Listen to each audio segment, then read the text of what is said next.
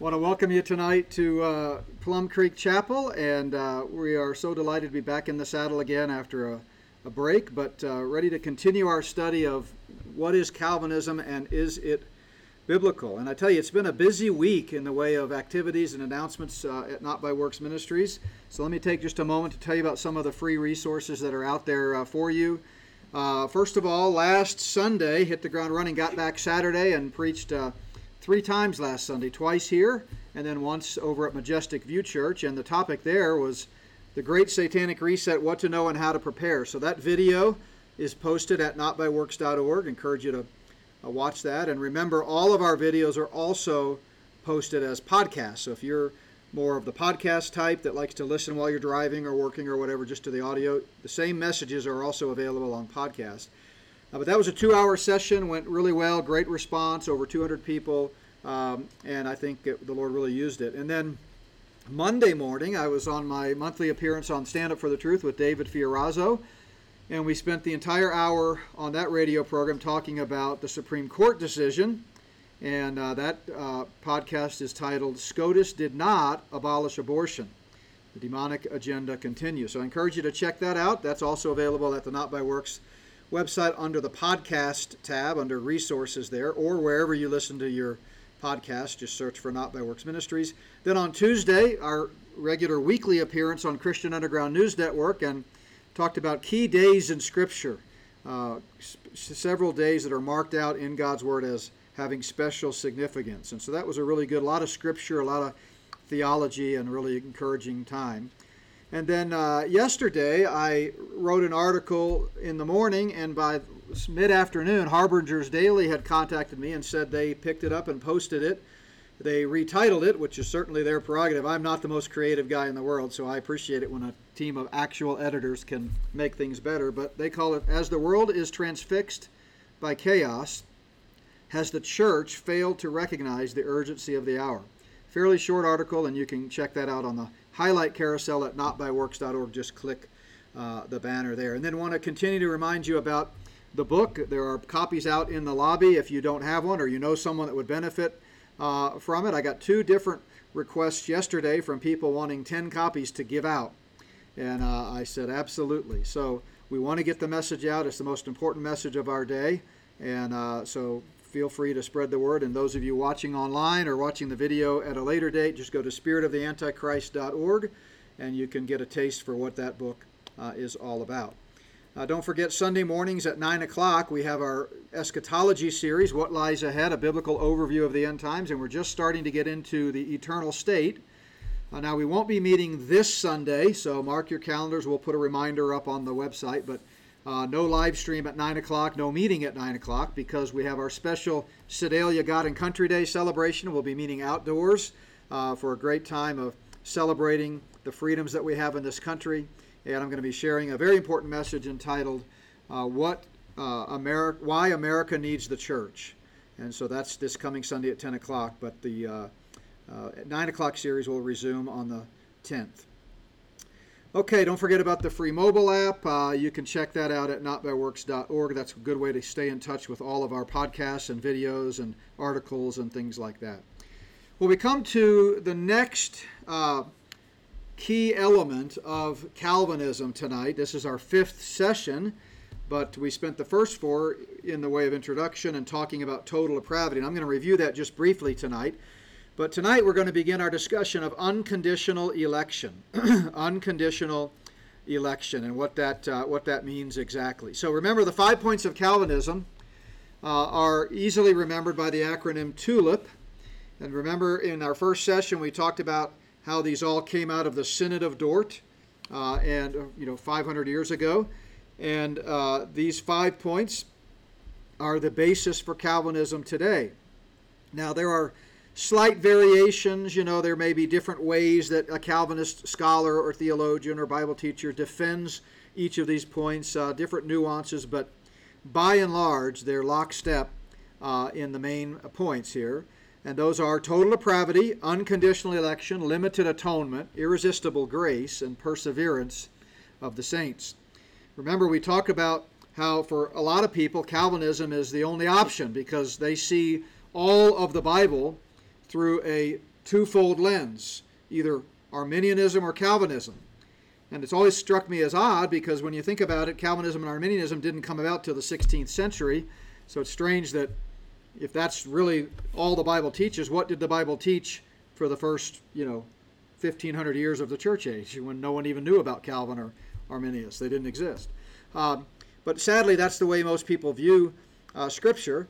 And so, because Arminianism is blatantly on its face a contradiction of Scripture, because it teaches that you can earn your way into salvation, salvation is by good works, and therefore you can lose your salvation.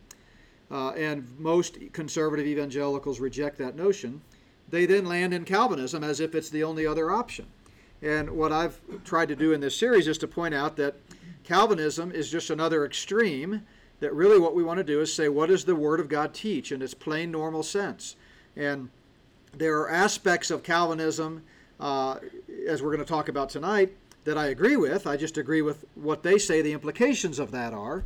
Uh, I just disagree with that. Um, and so, you know, and of course, to the extent that Arminianism believes that we have an option to believe or disbelieve the gospel, I agree with that. We, we can believe for sure, as we talked about the last couple of weeks. So we're just talking about balance here. And if you overemphasize either extreme, your, your theology, your whole biblical worldview is going to be out of balance. Now, uh, all of the material that we're talking about here is discussed in great detail in my book, Getting the Gospel Wrong. There are copies out on the table. If you don't have one, I encourage you to pick one up. Happy, we're happy to make that our gift to you um, from Plum Creek Chapel. Uh, if you're watching online and you'd like to get it, we're offering a, a discount code right now. Uh, just use the code GOSPEL in all caps, and you can get that book uh, at a discount. So, by way of review, just to remind you what total depravity is, according to Calvinists, total depravity means total inability. According to Calvinists, it is impossible for an unbeliever, a lost person, to believe the gospel. Uh, man is not able to respond to the grace of God. He has no ability to come to Christ. You, he cannot choose to believe in Jesus Christ. God has to overpower man and force him to believe. In fact, he's not really even believing, God is doing the believing for him. That's their understanding of faith. So, to a Calvinist, faith is simply the involuntary secondary response to something that God does completely outside of any uh, volition of mankind. So, you're either elect or you're not. If you're elect, then you're in. That's the determining factor, not whether or not you believe. So then we said, well, what does the Bible say? And we pointed out that the Bible says that in fact man can receive the gift of salvation. Man can believe the gospel. Man can do the one thing that the Bible says more than 160 times in the New Testament alone that he has to do to be saved, and that is believe the gospel. When Jesus, for example, said in John 6:47, "Verily, verily, I say unto you, whoever believes in me has everlasting life," that was a bona fide offer. That was an accurate statement. He wasn't just floating something out there that was impossible for man to do. He was saying, uh, uh, giving a cause and effect. If you believe, you'll be saved. He goes on later to say in John's Gospel, if you don't believe, you're going to die in your sins. So the determining factor is faith. Faith is not the involuntary response to regeneration, it's the instrumental cause of regeneration. It's what makes us saved. So we talked about how the fact that man is born dead in his trespasses and sins, according to Ephesians 2:1, simply means that we are separated from God. Death in Scripture, and there are five kinds of death that we went through, simply means separation in every case. So whenever you see the word die or died or dies or death in your English Bible, you should ask yourself, what's the separation here? And in the case of our spiritual condition, we are born separated from a holy God. There's nothing within us because of the depravity of man, that's what depravity means, uh, that can commend us to a holy God. We're separated from him. It does not mean that we have no ability to believe. Uh, the image of God in man is effaced but not erased. But to a Calvinist, it's erased. When, when we sinned, everything within us went away, even our mental capacity to understand, to hear and understand and believe the simple truth of the gospel message. But what we said uh, the Bible teaches is that sin separates man from God, but it does not in any way render us incapable of believing. And I gave Charles Ryrie's definition of depravity, which is completely contrary to the classic Calvinist interpretation. Calvinists define total depravity, as I said, as total inability. That's what they mean. When you hear a Calvinist say total depravity, just hear total inability.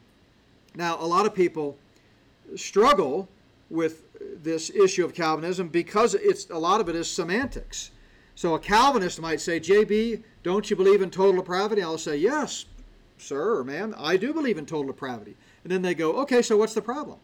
Well, the problem, as is usually the case in theology, is with definitions. And they define total depravity completely different than the way I define it. And I believe the way I define it is the way the Bible teaches it, which is completely separated from a holy God. There's no place, not a single place in the Bible, where it suggests that an unregenerate person is incapable of believing. You can't find it. And quite the contrary, there are plenty of places where clearly unsaved people are told that they can believe, and and uh, and we see in the biblical record the fact that they made a choice not to believe. So we have examples of unbelievers making a choice. So total depravity, I think the best definition is by Charles Ryrie.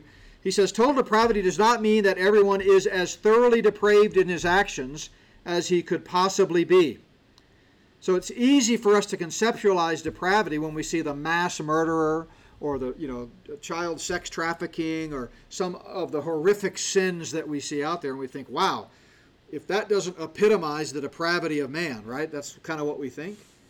Well the next time you catch yourself thinking that i want you to take a good look in the mirror because our hidden sins of gossip or jealousy or covetousness or anger or whatever it might be are just as much a reflection of the depravity of man as the big ones.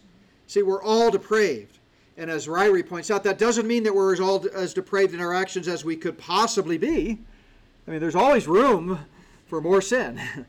um, but it does mean, and he goes on to tell you what it doesn't mean. It doesn't mean that we will indulge in every form of sin, right? I mean, you know, there are certain uh, propensities that people have in their depraved nature. There are certain things that tempt some people more than they might tempt others. Uh, so it doesn't mean that uh, I'm going to indulge in every form of sin. But the fact that in my depravity, I'm able, I'm speaking now as a believer, the fact that in my depravity, through the indwelling Holy Spirit and the convicting work of the Holy Spirit, I'm able to walk in the Spirit and not the flesh, and therefore I'm, I'm able to not indulge in some sins because I'm walking in the Spirit, walking by faith, doesn't mean that I'm not still depraved. See, depravity uh, doesn't go away when the Holy Spirit takes up residence. Uh, Calvinists teach that it does. We talked about this. Calvinists teach that when you get saved, the old nature is eradicated. They do not believe in a dual nature of, of mankind as believers, they believe in a singular nature. So we believe there's a, a, dual nature, and the flesh lusts against the spirit, the spirit against the flesh. The two are contrary to one another. Paul talks about the old man versus the new man, and we should walk in the new man and not after the old man, and so forth. So uh, the fact that we are able in our lives, hopefully through the power of the Spirit and not just through willpower. Nobody becomes practical in their righteousness by their own willpower. Let's make that clear. Uh, unbelievers, using their willpower, can act morally, right? Doesn't mean they're a Christian. Um, so I'm talking here about truly surrendering aspects of our life to the Spirit that we are able to overcome in our walk with the Lord. The fact that we can do that in some areas but not other areas doesn't mean that somehow, you know, we are uh, less depraved or whatever. It, it, it, we're all depraved. And, you know, one of the big issues with Calvinism that we're going to talk about when we get to especially perseverance, the fifth point, is their indication, and I've had conversations as recently as this past week with people about this. Uh, their tendency is to look at people who are committing some of the more abhorrent sins. And to be sure, there are degrees of consequence and degrees of punishment in hell, even for unbelievers, based on the, the degree of sin. But it all, all of it separates us from God. And, and Calvinists are so quick to look at others that are in, involved in some sin, especially if it's a outward manifestation, sexual sins, uh, drugs, alcohol, things that where their behavior is totally not conforming to the image of Christ and they'll say, well, there's no way that person can be a Christian. Yet all the while, they know, if they are honest and look inside their own heart, that there are certain sins in their life that they're still trying to bring into captivity to Christ and to conform to the image of Christ. And so that there's an incipient pride there that says somehow my sins don't disqualify me, but those sins disqualify that person. And what I'm here to say is sin, once you've trusted in Christ and believe the gospel, sin doesn't disqualify anybody. You understand that? All of our sins are covered by the blood of Christ the moment we place our faith in Jesus Christ. And nothing we can do after that moment, however terrible, can undo what happened at that precise moment when faith meets the gospel. And as you've heard me say multiple times, there's no sin that an unbeliever can commit that a believer might not also commit if he or she is walking in the flesh. So we've got to resist this urge to, to somehow look at other people and decide whether they're in or out. So back to the definition.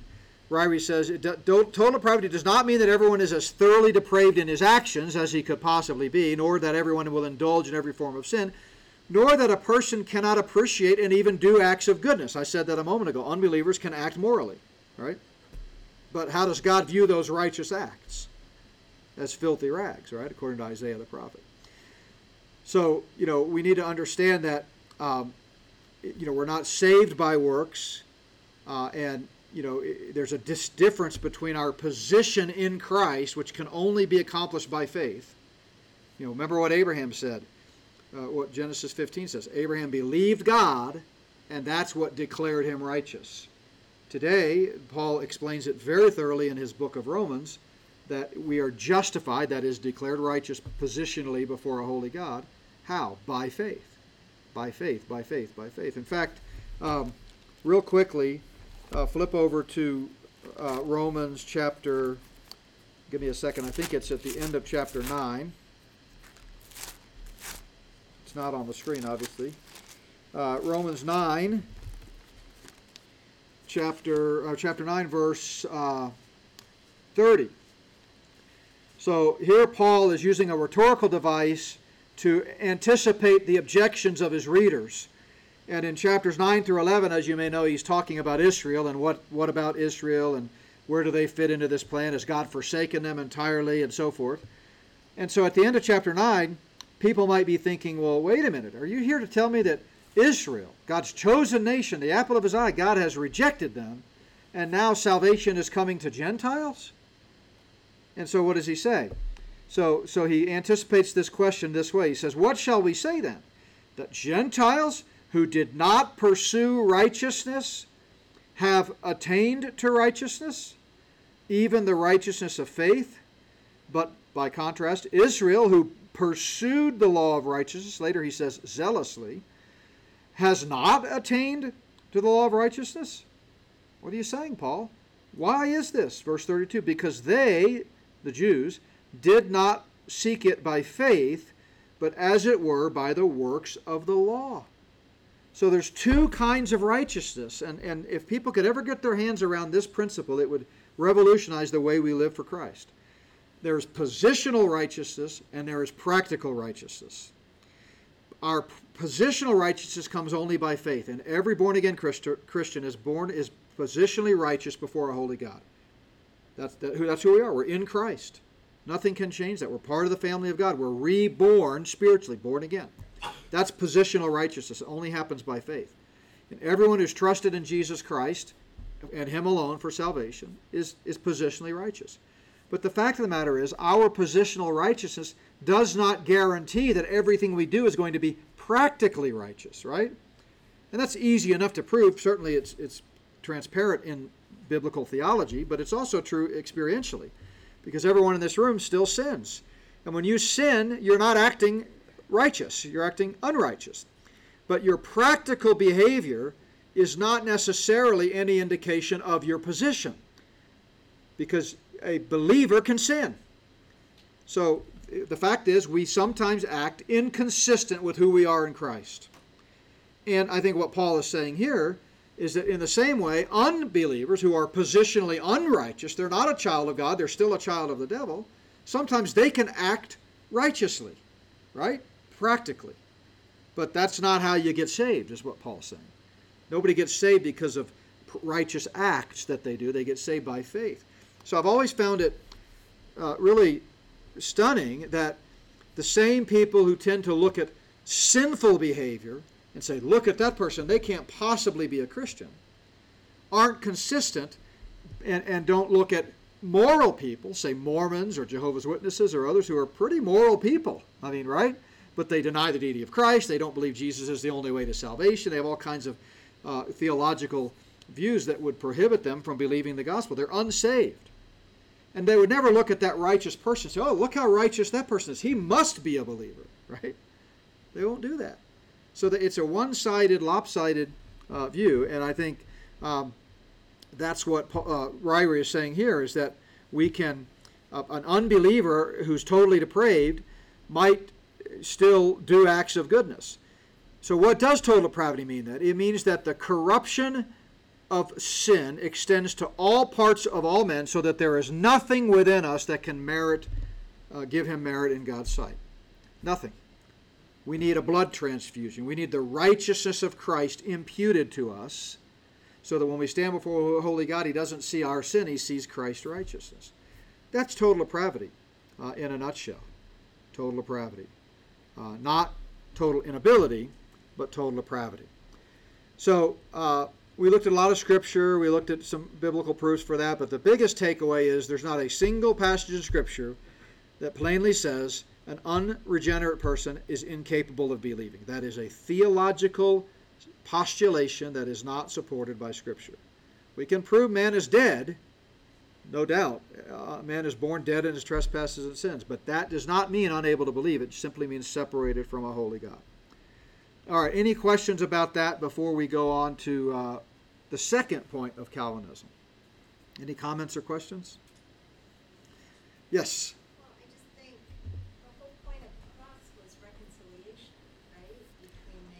Right? The whole point of the cross was reconciliation. Amen.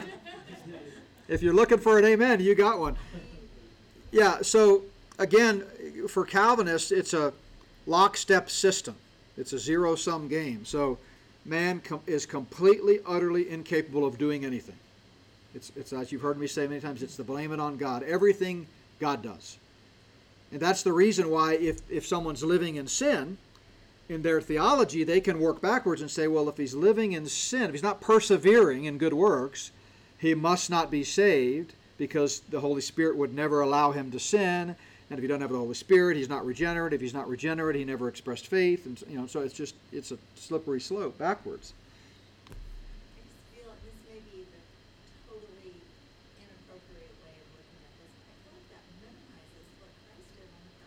Yeah,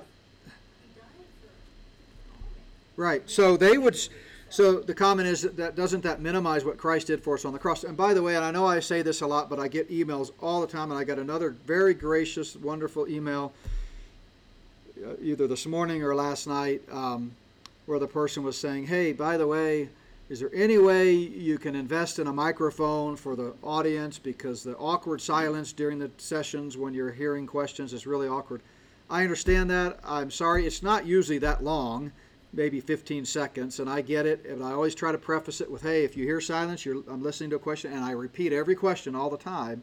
I know it's not ideal. We're not, you know, this isn't a, you know, you know, million dollar studio or something. We're, our, our priority, by the way, at least in my mind, my priority when I'm up here on Sundays and Wednesdays is the local body. I'm here for Plum Creek Chapel, and I get enthused by it and I get involved in it. We're having back and forth and discussions, and the fact that we record it and post it for Not by Works is just sort of a, a added benefit or an added bonus. I don't mean to say we don't care about those people that watch the videos or live stream because we have exponentially more people that live stream and watch the videos that are sitting here in the room. But my heart is with Plum Creek Chapel when I'm in the pulpit here, and so for us, it's it's not a problem. We're hearing the questions and answering it, but I do appreciate it is a, a tough situation. It's not the most professional way to do recordings, but I do try to repeat the question every time. So if you'll just be patient for those sometimes 10, 15, 20 seconds while we're hearing a question on the floor, we will repeat it. And Lord willing, someday, as, if, as God provides and opportunities arise, we will have the ability to record questions uh, on the video as well. So you were talking about how doesn't that minimize, uh, you know, God's. Yeah. Adam, right? right. We're all born in sin. So they would say, Calvinists would say just the opposite. They would say somehow we're minimizing the glory of God because we're participating in our salvation. Now, we're not. We don't say that. The Bible doesn't say that, and dispensationalists don't say that. But that's what they accuse us of. Because in their mind, receiving a gift is a work. Now, in no other world is receiving a free gift a work. I've proven that many times. But somehow theologically, they think simply receiving the gift paid for by the blood of Christ, receiving it, that in and of itself is a work and somehow is defined in a Calvinist view as earning your salvation. That's not the case, though. Yeah. So, do they believe that Christ had to die on the cross? Do they believe that Christ had to die on the cross? Oh boy, now you're getting into uh, uh, the issue of. Uh, oh, I can't think of the theological term. Fred, could you? Uh, whether impeccability. Now you're getting into impeccability. Could could Christ have sinned? Could he have called ten thousand angels? Could he have you know, could, could he have done something to not go to the cross? No, our faith is based on Jesus, who he was, how he died, why he died, right? why he rose again. Do they not also believe that? Yeah, they absolutely believe that our faith is based on the person and work of Christ. They just believe that we don't have the capacity to express that faith. God has to do it for us. That's the key. It's God does it all. You do nothing. You are an utterly and complete passive agent. You're walking along the street as an unregenerate person. All of a sudden, you get zapped and you go, whew. And then you believe, I just believe the gospel. How did I do that? I don't know. God did it. I guess now I'm saved. So faith is sort of the indication that someone has been elect, not the means by which they become regenerated. So it's just a it's just a different order. So it's what theologians uh, for centuries have called the debate over the ordo salutis you know, the order of salvation. Does faith cause our salvation, or does is faith the result of our salvation, and God does it all? Yeah. So, uh, did the Calvinists like just rewrite the Bible and make their own Bible? did the Calvinists rewrite the Bible and make their own uh, Bible? Uh, well, I mean, they, we do have the ESV translation, but that's another story. Um, no, they. Uh, I think they. It's just a matter of a hermeneutic. Remember, we spent that whole series on how to read and understand the Bible.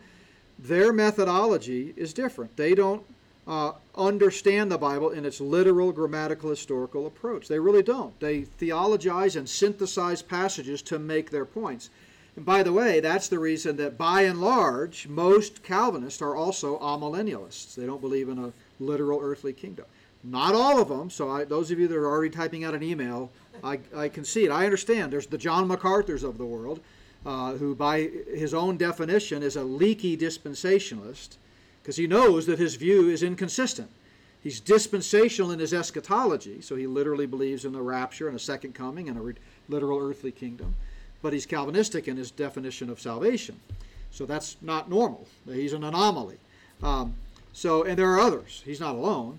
But the vast majority of Calvinists, because of an underlying error in hermeneutics, uh, and I get into this in the book, by the way, I talk about a lot of the passages that Calvinists, especially guys like MacArthur, use to defend their view on salvation come from the Gospels.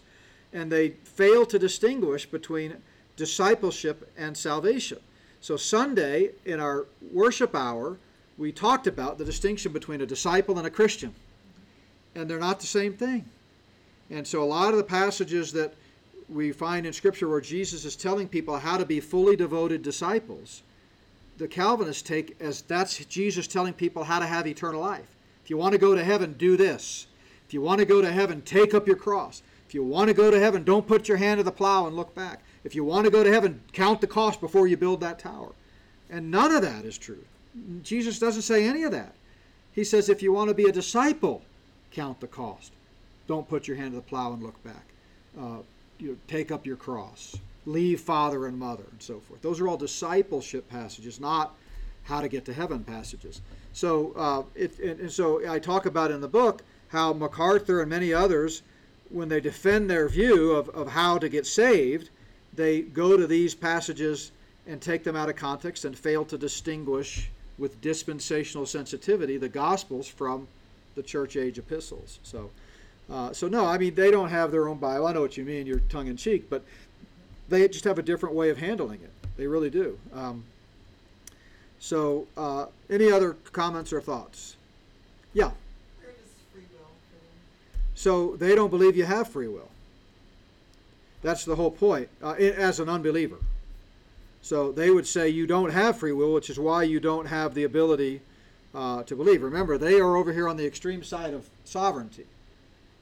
So they're not comfortable with free will. Free will is a bad word to them. If you mention free will, you're an Arminian. It's like that letter I got. I think I told you this a couple weeks into our series. I got an old-fashioned letter.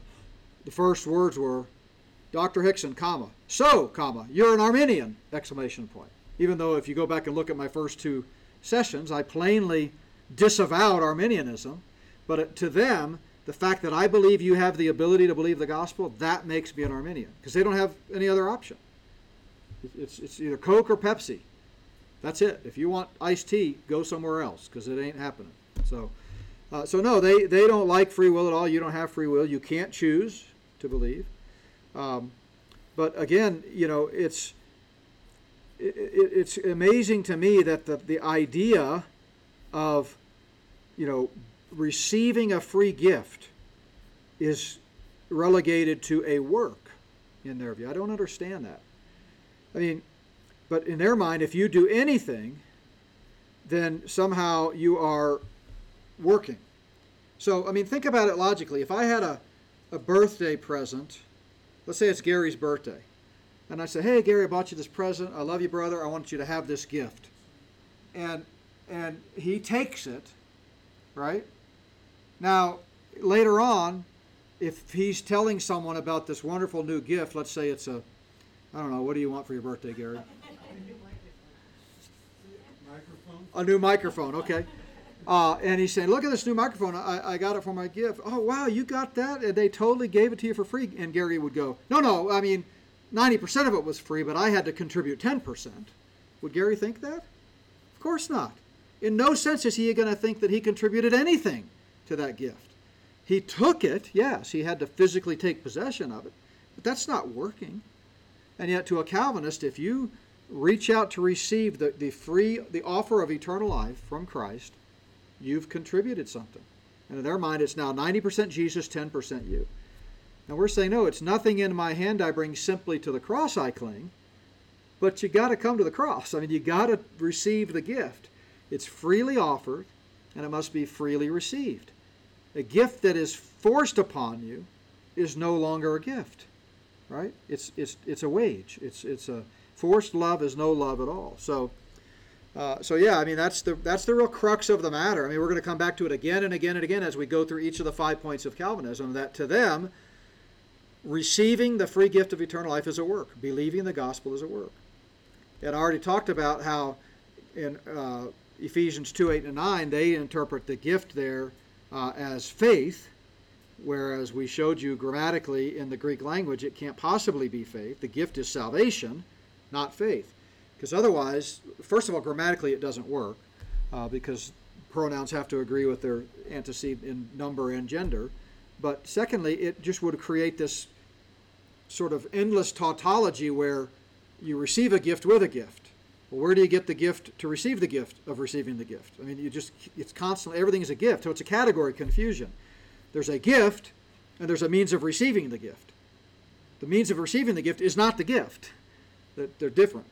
So, but to a Calvinist, it is. The, the gift is faith, and even though the Bible makes it very clear that it's by faith we're saved, what they mean it's by the gift of faith you're saved. So it just it's it's it's it'll it'll become more clear as we look at more and more of their quotes. But let's move on to election. now this is where at, in, in times past, and again I've taught this for 33 years, taught it at the college and graduate levels, and so I've I've engaged in just about every argument I can think of about it, and but here's where inevitably is I tend to lose some of the non-Calvinists. Yes, non-Calvinists, some of the people that agree with me, that are dispensational, grace-oriented, because most of the people, honestly, that hold that the view that I hold, do not believe in election. They say that you know election either is always referring to national Israel, or they define it in other more strict ways. So they, in their minds, in order to uh, rebut Calvinism, you have to disavow election altogether. Now, as I've talked about, I don't believe that's true. I believe that the Bible can teach two truths that seem to be contradictory, contradictory to man's mind, but in fact both are true.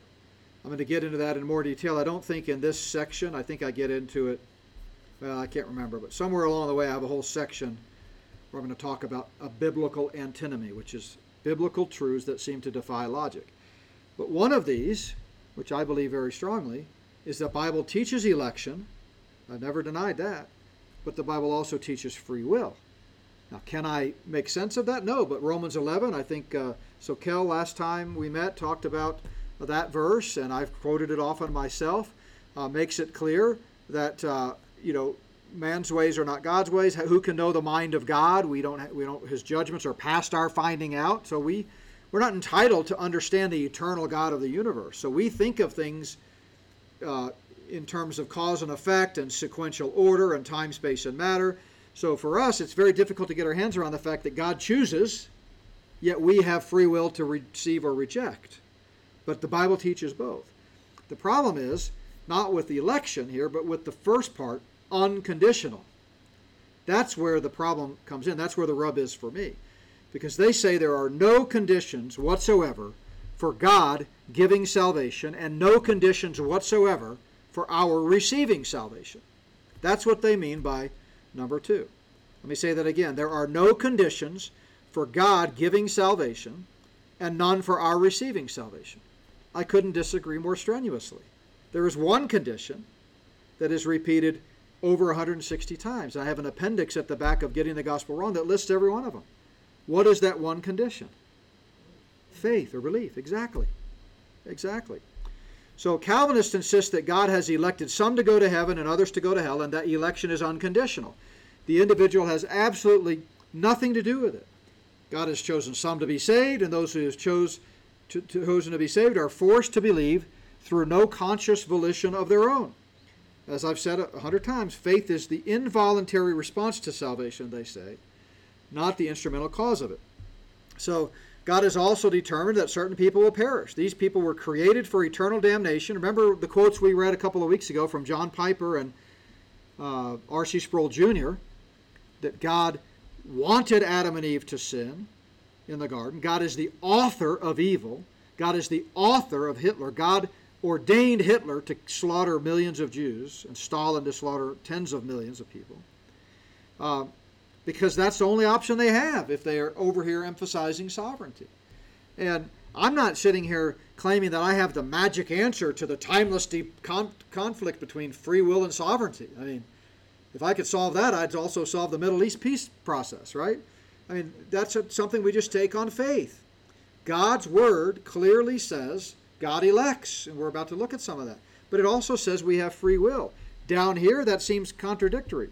But when we leave this realm of time, space, and matter, and God destroys the old earth under the curse of sin and recreates it in sinless perfection, then it'll make sense, perhaps, at that point. But right now, we just take it on faith, right? So let's look at some, again, I always like to start in their words, how they define this second point of Calvinism. R.C. Sproul said unconditional election means that our election is decided by God according to his purpose, according to his sovereign will. He goes on Calvinism teaches not just election, again, that's not the rub, for me anyway, but unconditional election, meaning that the electing grace that God gives to those whom he saves is not based upon some condition that he sees in them, but it is sovereignly based in the good pleasure of his will. Sounds kind of, you know, heady and theological, and you know, it's like who could disagree with that? Except for one thing. More than 160 times the Bible says, I must believe if I'm going to have eternal life. And not only does it say that, but it says just the opposite. Look at John chapter 3. Uh, this may come up later, I can't remember. Uh, John chapter 3, and beginning in verse 16. For God so loved the world that he gave his only begotten Son, that whoever believes in him should not perish, but have everlasting life. For God did not send the Son into the world to condemn the world, but that the world through him might be saved. Now listen to this. He who believes in him is not condemned. He who does not believe is condemned already, because he has not believed in the name of the son, only begotten Son of God. So why are we condemned? Because we don't believe. Why are we saved? Because we believe. That sounds conditional to me. And again, 160 times that idea is repeated. We see it again in John uh, uh, 8 24, I think it is. Let me see.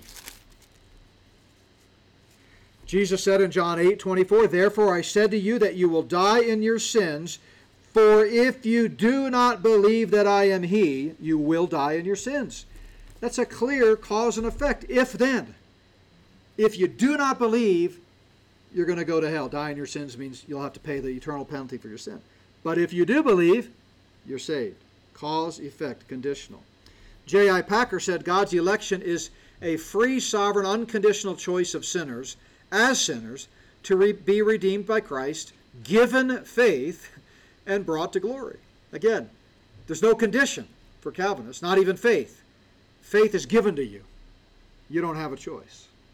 So you see how they're defining it? It's important to understand what they mean by unconditional election. You do not have to believe the gospel to be saved. And as I've said, you know, previously in studying Calvinists for years and writing my PhD dissertation on this issue, there are some Calvinists who are at least intellectually honest enough to say in print that in their minds there will be people in heaven who've never believed the gospel. Because believing the gospel is just ancillary. What really matters is are you elect or not?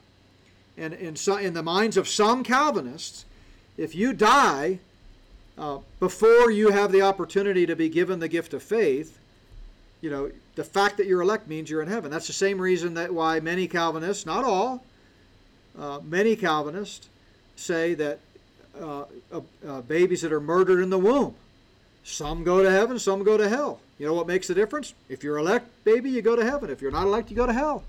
And that's what some Calvinists believe.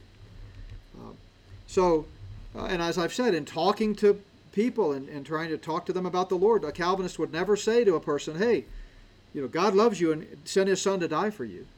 Because as we're going to see with the third point of Calvinism, they don't believe God sent his son to die for everybody. He didn't. And so the, you, you talk to a Calvinist, next time you talk to a Calvinist, ask them, would you, would you tell a perfect stranger who you believe is not a Christian, would you tell them that God loved them and sent his son to die for them? If they say they would, then they're not a Calvinist, and they would be in big trouble if Calvinists heard them say that. Yeah. So, how do they, how do they then get believers in their ter- in their terminology? How do they get? to the Calvinist faith? How do they get from what? How do they get someone to come to their faith? If I if I go say, well, first tell me whether I'm elect or not, and if I'm not elect, I'm out of here. Yeah. So, uh, first of all, it's it varies in practice. The question is, how do they, how do they get someone to come to faith? Well, of course, in their mind, they're not trying to get people to come to faith. It's really, as I said, for them, evangelism is more of a uh, search and find mission. They're trying to find elect people. They won't know if they're elect until they believe the gospel. But that's to them, that's the evidence of their salvation, not the means of their salvation. So they don't like the word choice. Remember, we talked about that last time. Uh, Paul and I were talking because he had shown me some Calvinist pamphlets that he has, and uh, he was pointing out opening paragraph of one of them, which very plainly says, you know, you don't have a choice. Don't tell people, would you like to choose Christ or make a decision? They don't like the word decision either, you know. Because in their mind, it's not a decision. You didn't decide to believe the gospel. God believed the gospel for you on your behalf. so, so they wouldn't frame it in terms of how do they make people come to faith. And by the way, I wouldn't say that either. This is splitting hairs, but we can't argue people into the faith. It's the gospel that's the power of God, to salvation to everyone who believes. So it's our job to present the gospel clearly and accurately, and then it's their job to believe it. I don't I can't sort of make you believe and you can't make me believe, but I know what you mean. That's not what you meant. You mean you know how do they uh, how do they share the gospel with a with a uh, in a in a way that's going to lead to a response, right? How do they get a new member? You know, I mean, it's like, are you elect or not? Gee, I don't know. Call God. Yeah. Are you elect or not? Call God. Yeah. Uh, I don't know. I mean, they they uh, most of the Calvinists would come from like Presbyterian, Covenant, uh, you know, a lot of the new newer churches today, like Nine Marks with Mark Dever, T4G, Together for the Gospel, um, Gospel Coalition. Some of those groups are all, you know, lockstep on the issue of Calvinism. Southern Baptists have become almost exclusively Southern Baptists now. The ones that aren't are leaving. Um, so yeah, I, I mean, we're getting into the granularity that is going to differ from church to church. Um, but I can tell you, you won't find a Calvinist church that gives an altar call because they don't believe that people can respond and come forward and say, I'm convicted of my sin and my need for a Savior, and I want to trust in Jesus Christ as my Savior. Now, I have problems with the way some altar calls are done too, but not for that reason. I absolutely believe we should issue a clarion call to the gospel every time we speak, with rare exception. And most of the time I do. That's our mission at Not by Works Ministries is the clarity, accuracy, and urgency of the gospel. There are exceptions. There are times when I'm speaking and I just the, the nature of the topic or the presentation is something that it's geared mostly toward believers, and I fail to my shame at the end to, to give a gospel presentation. But most of the time, you're going to hear the gospel every time I speak because it's the gospel that's the power of God to salvation. And I don't know who might wander in and might not be saved, right? So I want to make sure I issue the gospel call. So I don't have a problem in and of itself with altar calls, but the way most altar calls are done, it's come forward and make this commitment or sign this card or pledge your life or give your life to Jesus or come and promise to stop sinning and somehow it's it's all wrapped up in this bilateral arrangement where we're calling on people to do something and if they do enough then God says I'll let you in. Uh, that's not helpful and that's caused a lot of confusion in a lot of churches. Um, but Calvinists wouldn't offer any real type of altar call for the most part, uh, at least not in an evangelistic setting. They may, uh, in a sense of, you know, calling on believers to, uh, you know, re uh, restate their passion for the Lord, or, or repent of sin, or, you know, you, you know, there could be other from a sanctification side, even though they don't see a distinction between sanctification and justification. But talking to believers, there may be a case like I've been at conferences where they're Calvinist uh, themed, and yet they would still call for a time of uh, self introspection and challenge people while the music is playing to come forward and really, you know, evaluate things in their life, but not in terms of evangelism, not not in that sense at all. So, so what does yeah? Does that help? Oh. Oh, I'm sorry, I didn't see you. Go ahead. Calvinists believe that a Jew can be elected? Does a Calvinist believe a Jew could be elected? Yeah, they don't. Uh, uh, yeah, of course they believe anyone can be elect. They just believe that, you know, it's it's that we should function in our day-to-day lives as if election is the determining factor. Does that make sense?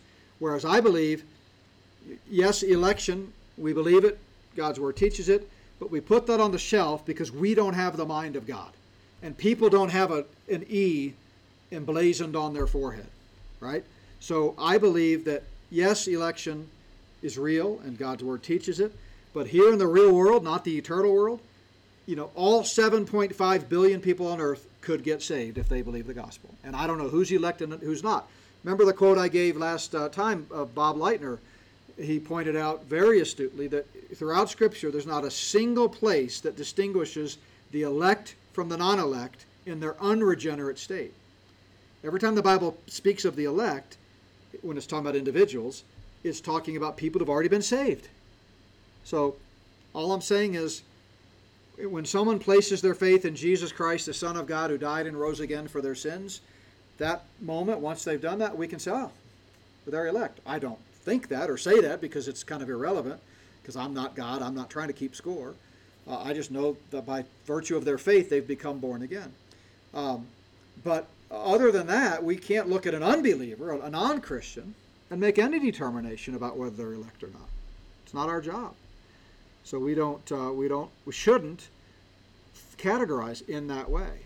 But they do. In fact, Jesus only died for the elect. And if you're not elect, you're sorry. you, you, there's no remedy. You, you couldn't possibly believe the gospel. And if you are elect, you couldn't possibly reject the gospel. That's their view. What were you going to say? Um, well, Mr. Packer used the words He's talking about God, God's choice. So God's election is a free, sovereign, unconditional choice of sinners. God chooses sinners without regard to any conditions. No, no, God's choice. Yeah. Yep. Yep. Good question. All right, so let's see what the Bible says. I'm going to tell you what I'm going to tell you, then I'm going to show you. The Bible says there is one condition for eternal life, and that's faith. I mean, that's plain enough, right? Uh, when Paul and Silas were in the jail in Philippi, they said, Believe on the Lord Jesus Christ, and you will be saved. They didn't say, If you believe in the Lord Jesus Christ, it proves you're elect. They said, Cause and effect, believe on the Lord Jesus Christ, and you will be saved. The verse we read earlier. Uh, for God so loved the world that he gave his only begotten Son, that whoever what? Believes should not perish but have everlasting life. We also looked at the opposite. He who believes in him is not condemned. If you don't believe, you are condemned. Why are you condemned? Because you have not believed in the name of the only begotten Son of God. Romans 5 1. Being justified how? How are we justified? By election? No, by faith. Right? By faith we have peace with God.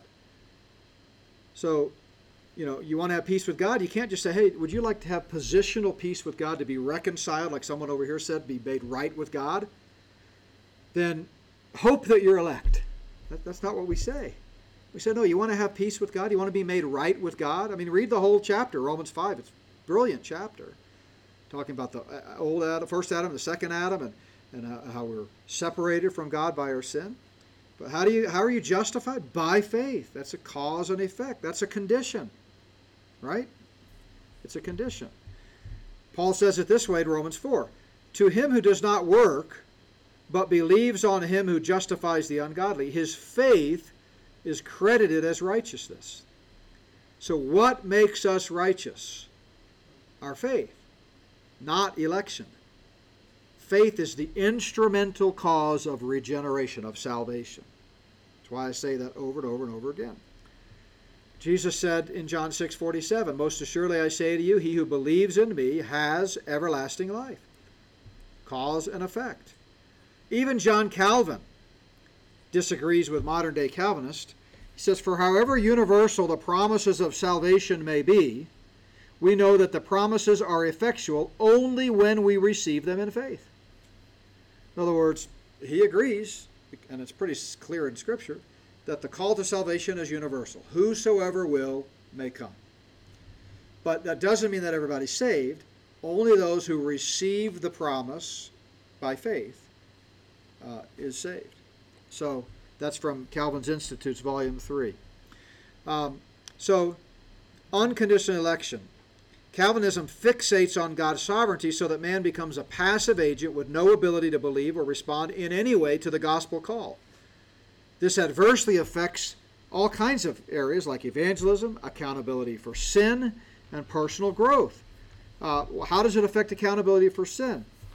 Well, uh, as I've talked about, to Calvinists, it's everything comes down to heaven or hell, right? They don't have a category of a carnal Christian.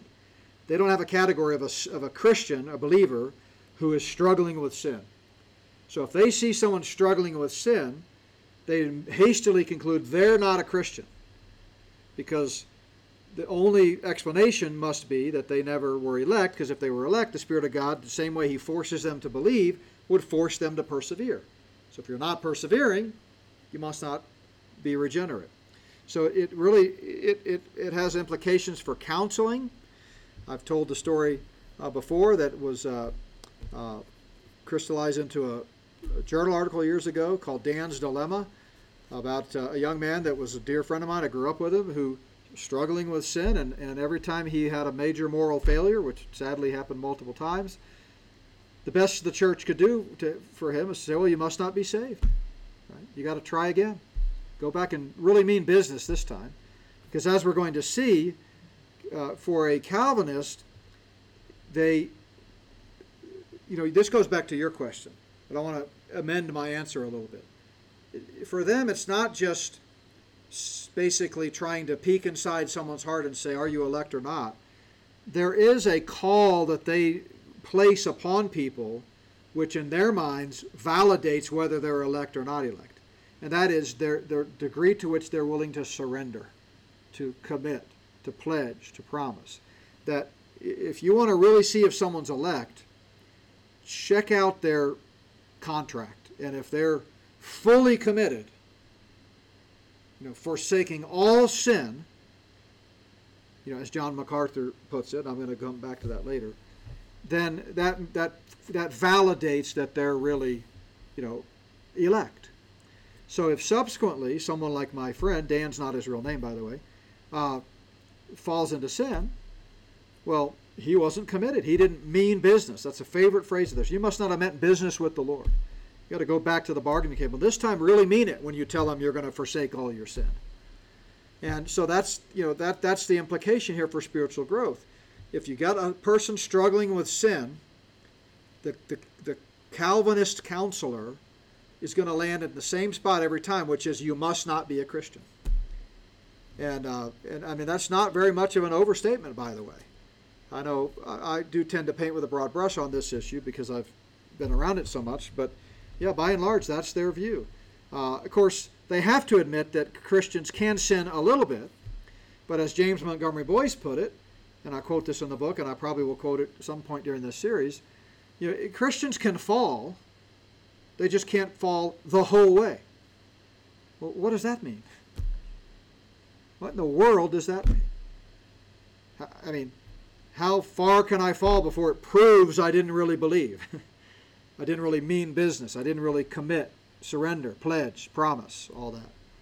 So, um, so I, you know, I think a better, more biblical approach than unconditional election is to refer to it as unmerited election. Again, my problem is not with the idea of election, with all due respect to friends and colleagues of mine that take a different approach in their critique of Calvinism, which I appreciate. I believe that the Bible does teach election, and uh, you know we don't understand it, but we don't need to understand it this side of heaven. It's not that's not the issue, right? Same thing that we deal with when we deal with uh, uh, tragedies, right? I mean, when a tragedy happens, like those 40 some odd uh, immigrants that were killed in the tractor trailer this week, or children that are shot in a school shooting, I mean, can anyone here really claim to fully understand and comprehend the why of that? Course not. But we don't allow evil and tragedies like that to impugn the sovereignty of God, do we? I mean, we shouldn't. Now, some people it does. In my book, Top 10 Reasons, I have a whole chapter on how that type of tragic, horrific life experience, like our friends back in Houston who had four people shot and killed by an escaped murderer uh, just recently, it was all over the news. Uh, I mean, how in the world does that happen? A grandfather and three of his grandsons. It just you can't even fathom that. But at the funeral, which they had a massive funeral with all four caskets, they emphasized Romans 5:20, where sin abounds, grace abounds all the more. And I never really thought of that verse in that way, but it's like God's grace is sufficient even in tragedies like this. So if we have a proper biblical view, we don't allow the tragedies of life to impugn the sovereignty of God or shake our fist at heaven. We shouldn't do that.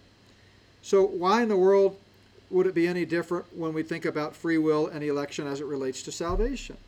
Uh, I don't understand why God elects some and not others. I don't need to understand that. What I understand is that God is God, I am not, and He says, Whosoever will may come. And I'm going to preach the gospel till I die or Jesus comes, and never give one second of thought to whether the people within the sound of my voice are elect or not. It, it makes no difference to me. Yeah. Isn't all elected? Because Christ died for all, so then it's up to the individual to have a choice. So the question is, are all elected because Christ died for all? Uh, no. Uh, all are not elected. That's plain enough.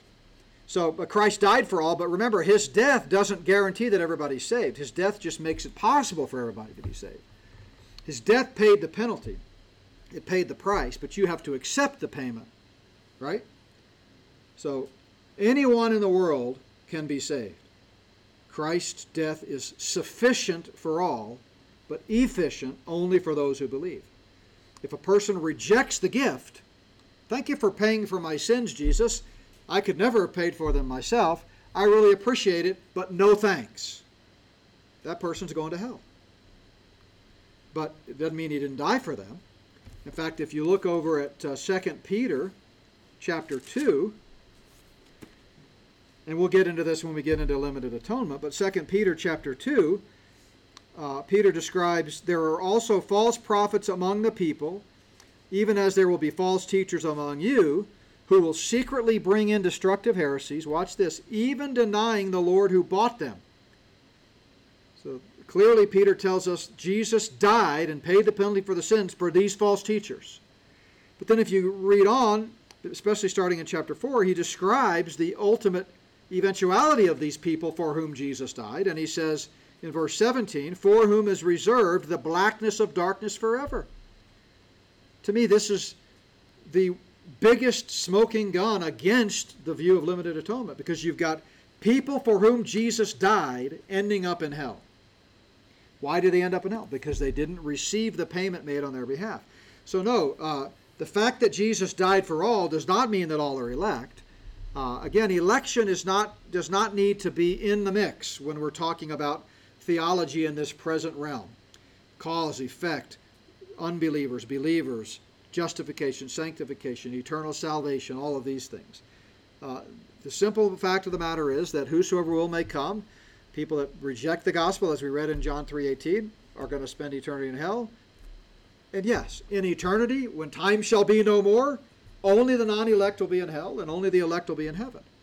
But that's shouldn't even be on our radar at this point, because we don't have the mind of God. No one is marked out with an E, um, and so we we assume, for lack of a better way to describe it, that everyone is elect, and we hope and share the gospel and see who believes and who doesn't. But again, I know that sounds contrary, and the Calvinists are, would be screaming at me right now because they're not comfortable with that tension. You know, it's a turnkey operation for them from the T to the P. It all has to make sense. And, and it's a cop out, they think, for me or anyone in my view, to say that, you know, we can't explain election and free will. Uh, they say, yeah, we can. It's all election, it's all sovereignty, it's no free will. That's, that's what they teach. So, uh, you know, unmerited election or undeserved election would be another way to put it. Um, again, you know, at the end of the day, we're not elect because of anything that we do. Uh, we're saved because of the one condition of faith, and more than 160 times in the New Testament alone, eternal life is conditioned upon faith alone in Christ alone. Uh, God brings the gospel, we believe it, right? God gives eternal life, we receive it. God accomplishes our salvation at the cross, we accept it. God offers forgiveness, and we obtain it by faith.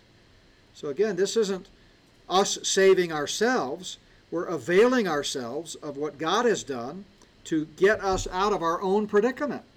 So we sinned, uh, separating us from a holy God, and God reached out in spite of our sin and provided a way of escape. So God desires all to be saved. That's very clear uh, from 2 Timothy 2 4. God desires all men to be saved. So if God's, you know, actually wanting to send some to hell, how would this verse make any sense whatsoever? Right? So we're over our time. I'm going to stop there. We'll look at more scripture references, a lot more scripture references, next week to to prove this notion of what I'm suggesting should be undeserved election, not unconditional. Any closing questions or thoughts? All right, well, let's close in prayer and then we'll be dismissed. Father, I do thank you for the incredible, amazing, matchless grace that we see at the cross. And Lord, help us to, uh, to give you all the glory and praise for it. Never to take any credit for ourselves, but to recognize that we simply availed ourselves of a gift that you gave us, paid for by the precious blood of your Savior, uh, your Son and our Savior, Jesus Christ. And it's in his precious name that we pray. Amen.